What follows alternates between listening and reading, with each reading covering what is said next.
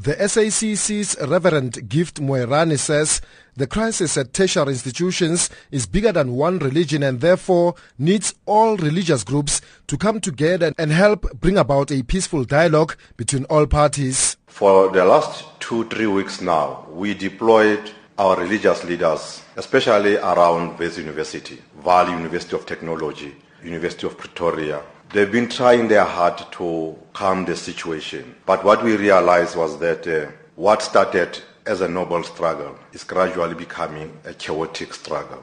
They really need somebody to control them. And we see agent provocateurs now are using the opportunity to steal, to loot, to break into shops. The, the struggle for education is becoming muddy. So we need to say what is the role of the religious community to demystify this problem that we are facing. The SACC is proposing the establishment of a reference group comprised of various religious groups to offer a safe platform for students, parents, government and university management to engage peacefully in an effort to find a lasting solution to the current impasse. Moerane says if nothing is done, the current volatile situation can escalate further. Moment after moment, the police and private security find them chasing students suspected of throwing stones. We see what is happening there. And there is an undeclared fight, obviously, that we see now in our campuses. The campuses are now turning into war zones. And we really want to say we don't want to lose lives in the universities. That the more we lose life, this thing can proportionally get out of hand. That it can even call for the state of emergency if we don't act decisively as leaders.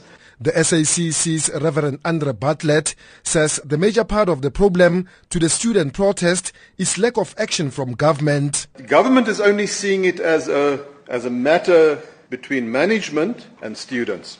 They are starting, standing on the sidelines, making some noises, but not really acting, uh, not uh, really intervening. So you get the, prob- the, the, the idea, the impression that they see it as a problem between management and and students, which it is not.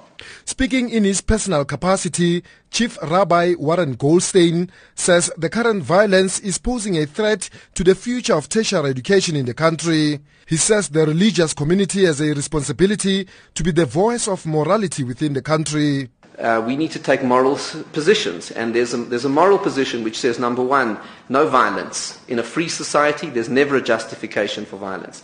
Number two, it cannot be moral and right to divert funds from, the, from poverty alleviation to give those funds to, to students who are able to afford this, their, their university fees.